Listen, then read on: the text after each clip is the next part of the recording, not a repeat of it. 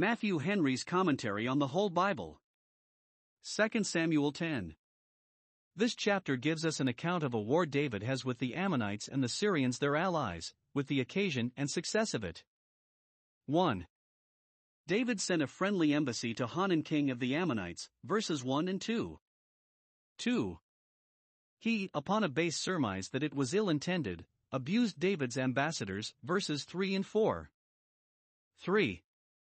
David resenting it, verse five, and the Ammonites prepared for war against him, verse six. four. David carried the war into their country, sent against them. Joab and Abishai, who addressed themselves to the battle with a great deal of conduct and bravery, verses seven to twelve. five. The Ammonites and the Syrians their allies were totally routed, verses thirteen and fourteen. six. The forces of the Syrians, which rallied again, were a second time defeated, verses fifteen to nineteen.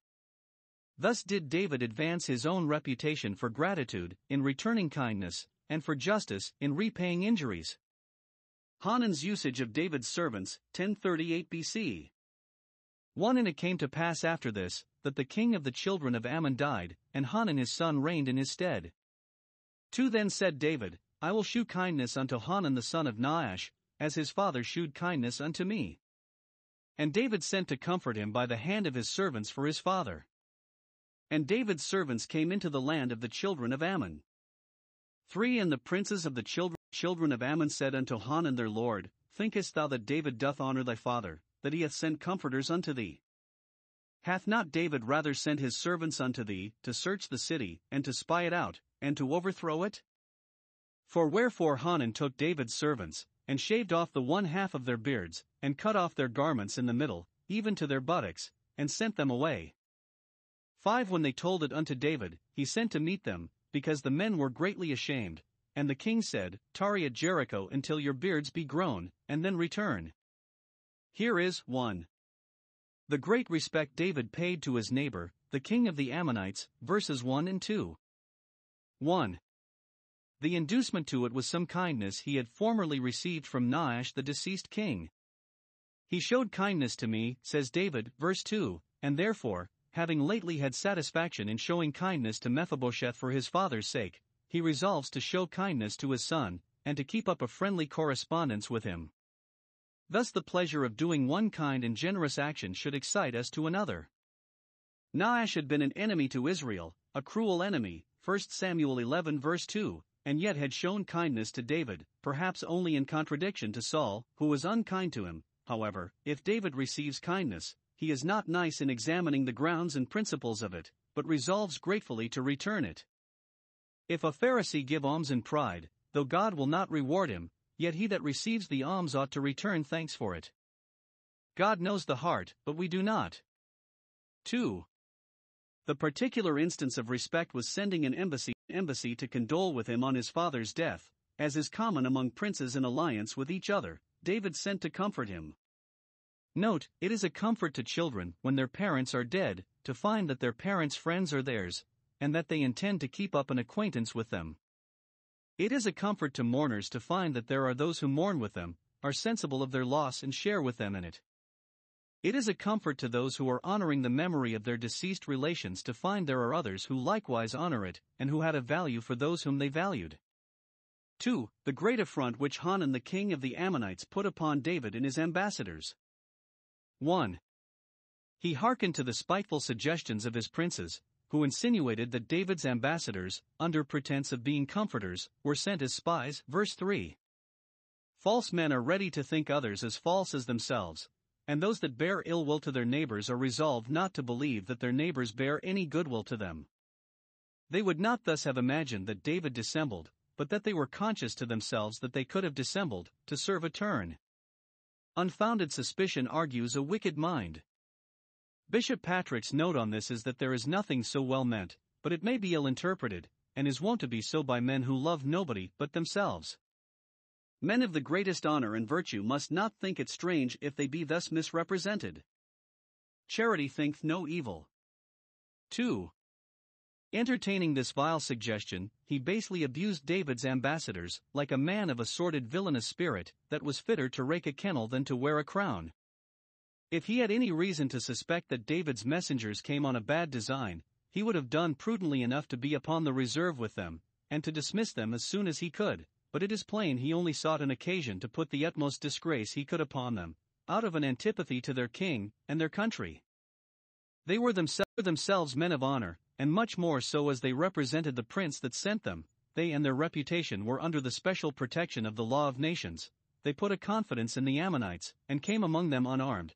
Yet Hanan used them like robes and vagabonds, and worse, shaved off the one half of their beards, and cut off their garments in the midst, to expose them to the contempt and ridicule of his servants, that they might make sport with them and that these men might seem vile. three. David's tender concern for his servants that were thus abused.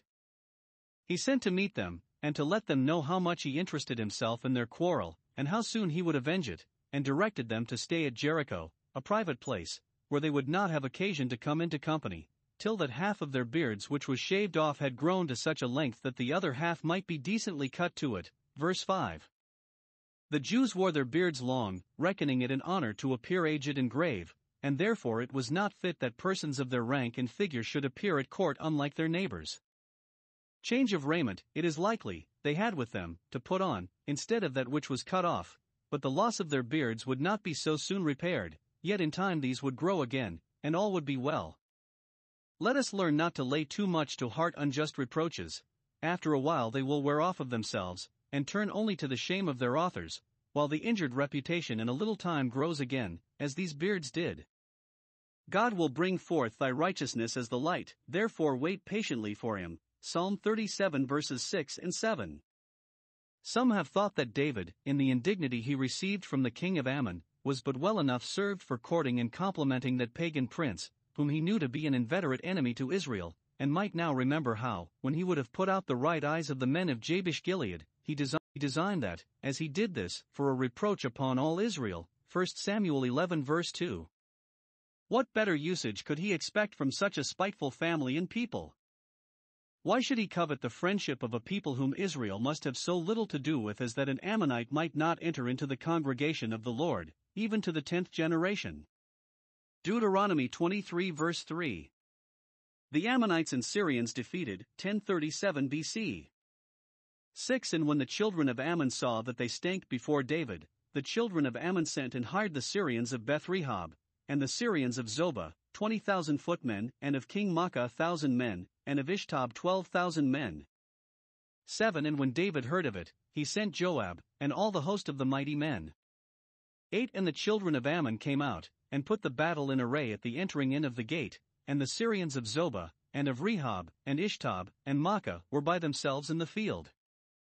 nine. When Joab saw that the front of the battle was against him before and behind, he chose of all the choice men of Israel, and put them in array against the Syrians. ten. And the rest of the people he delivered, delivered into the hand of Abishai his brother, that he might put them in array against the children of Ammon. eleven. And he said, If the Syrians be too strong for me, then thou shalt help me, but if the children of Ammon be too strong for thee, then I will come and help thee. twelve. Be of good courage, and let us play the men for our people, and for the cities of our God, and the Lord do that which seemeth him good. thirteen. And Joab drew nigh, and the people that were with him, unto the battle against the Syrians, and they fled before him. fourteen. And when the children of Ammon saw that the Syrians were fled, then fled they also before Abishai, and entered into the city. So Joab returned from the children of Ammon, and came to Jerusalem. Here we have one. The preparation which the Ammonites made for war, verse six. They saw they had made themselves very odious to David and obnoxious to his just displeasure. This they might easily have foreseen when they abused his ambassadors, which was no other than a challenge to war, and a bold defiance of him. Yet, it seems, they had not considered how unable they were, with their thousands, to meet his, for now they found themselves an unequal match, and were forced to hire forces of other nations into their service. Thus sinners daringly provoke God, and expose themselves to his wrath, and never consider that he is stronger than they. First Corinthians ten verse twenty-two. The Ammonites gave the affront first, and they were the first that raised forces to justify it. Had they humbled themselves and begged David's pardon, probably an honorary satisfaction might have atoned for the offense. But when they were thus desperately resolved to stand by what they had done, they courted their own ruin. two. The speedy descent which David's forces made upon them. Verse seven. When David heard of their military preparations, he sent Joab with a great army to attack them. Verse seven. Those that are at war with the son of David not only give the provocation, but begin the war, for he, for he waits to be gracious, but they strengthen themselves against him, and therefore, if they turn not, he will whet his sword. Psalm seven verse twelve. God has forces to send against those that set his wrath at defiance, Isaiah five verse nineteen, which will convince them, when it is too late, that none ever hardened his heart against God and prospered.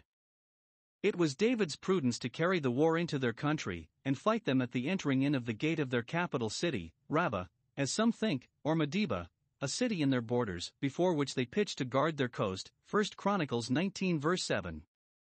Such are the terrors and desolations of war that every good prince will, in love to his people, keep it as much as may be at a distance from them.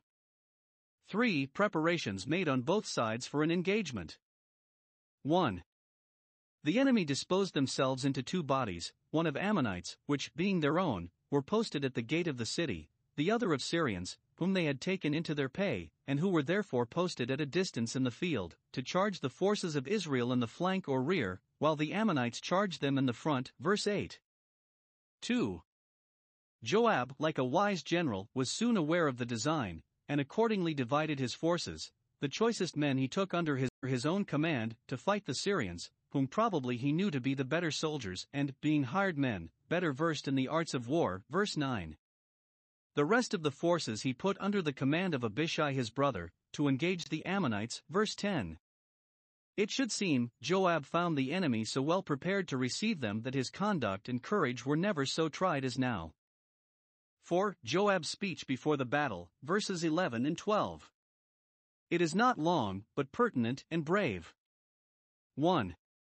He prudently concerts the matter with Abishai his brother, that the dividing of the forces might not be the weakening of them, but that, which part soever was borne hard upon, the other should come into its assistance. He supposes the worst, that one of them should be obliged to give back, and in that case, upon a signal given, the other should send a detachment to relieve it. Note, mutual helpfulness is brotherly duty. If occasion be, thou shalt help me, and I will help thee. Christ's soldiers should thus strengthen one another's hands in their spiritual warfare. The strong must succor and help the weak. Those that through grace are conquerors over temptation must counsel and comfort and pray for those that are tempted. When thou art converted, strengthen thy brethren. Luke twenty-two verse thirty-two. The members of the natural body help one another. First Corinthians twelve verse twenty-one. two. He bravely encourages himself and his brother, and the rest of the officers and soldiers, to do their utmost. Great dangers put an edge upon true courage.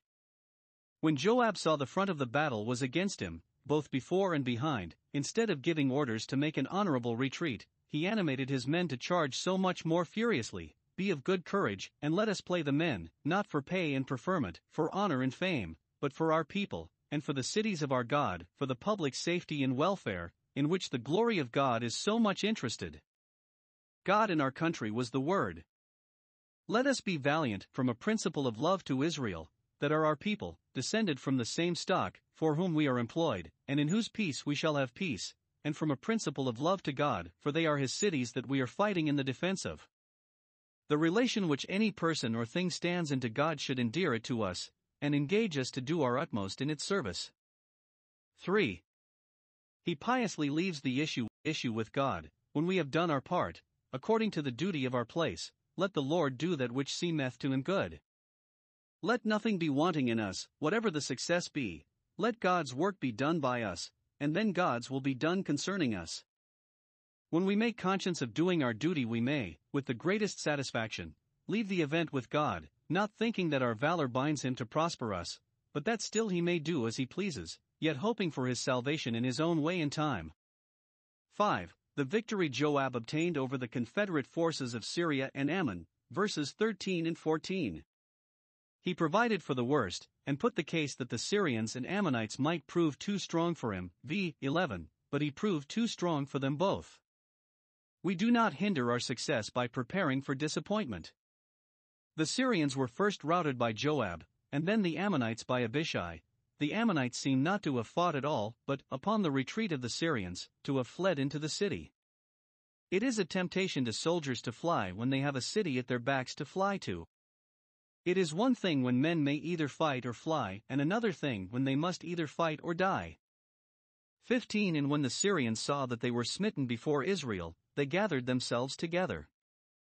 sixteen And Hadarezer sent, and brought out the Syrians that were beyond the river, and they came to Helam, and Shobach the captain of the host of Hadarezer went before them. seventeen And when it was told David, he gathered all Israel together, and passed over Jordan, and came to Helam. And the Syrians Syrians set themselves in array against David, and fought with him. eighteen And the Syrians fled before Israel, and David slew the men of seven hundred chariots of the Syrians, and forty thousand horsemen, and smote Shobach the captain of their host, who died there. nineteen And when all the kings that were servants to Hadarezer saw that they were smitten before Israel, they made peace with Israel, and served them. So the Syrians feared to help the children of Ammon any more. Here is, one. A new attempt of the Syrians to recover their lost honor, and to check the progress of David's victorious arms. The forces that were lately dispersed rallied again, and gathered themselves together, verse fifteen. Even the baffled cause will make head as long as there is any life in it. The enemies of the son of David do so, Matthew twenty-two verse thirty-four, Revelation nineteen verse nineteen. These, being conscious of their insufficiency, called in the aid of their allies and dependencies on the other side of the river, verse sixteen, and, being thus recruited, they hoped to make their part good against Israel, but they knew not the thoughts of the Lord, for he gathered them as sheaves into the floor, see Micah four verses eleven to thirteen. two. The defeat of this attempt by the vigilance and valor of David, who, upon notice of their design, resolved not to stay till they attacked him, but went in person at the head of his army over Jordan, verse seventeen, and, in a pitched battle, routed the Syrians, verse eighteen, slew seven thousand men, who belonged to seven hundred chariots, and forty thousand other soldiers, horse and foot, as appears by comparing First Chronicles nineteen verse eighteen. Their general was killed in the battle, and David came home in triumph, no doubt. three. The consequence of this victory over the Syrians. one. David gained several tributaries, verse nineteen. The kings or petty princes that had been subject to Hadarezer, when they saw how powerful David was, very wisely made peace with Israel, whom they found they could not make war with, and serve them, since they were able to give them protection. Thus the prom- promise made to Abraham, Genesis fifteen verse eighteen, and repeated to Joshua, chapter one verse four, that the borders of Israel should extend to the river Euphrates, was performed at length. two. The Ammonites lost their old allies. The Syrians feared to help the children of Ammon, not because they had an unrighteous cause, justifying a crime which was a breach of the law of nations, but because they found it was an unsuccessful cause. It is dangerous helping those that have God against them, for, when they fall, their helpers will fall with them. Jesus Christ, the Son of David, sent his ambassadors, his apostles and ministers, after all his servants the prophets, to the Jewish church and nation, but they treated them shamefully, as Hanan did David's ambassadors, mocked them, abused them, slew them, and it was this that filled the measure of their iniquity and brought upon them ruin without remedy, Matthew twenty-one verses thirty-five and forty-one, Matthew twenty-two verse seven, compare Second Chronicles twenty-six verse sixteen, for Christ takes the affronts and injuries done to his ministers as done to himself and will avenge them accordingly.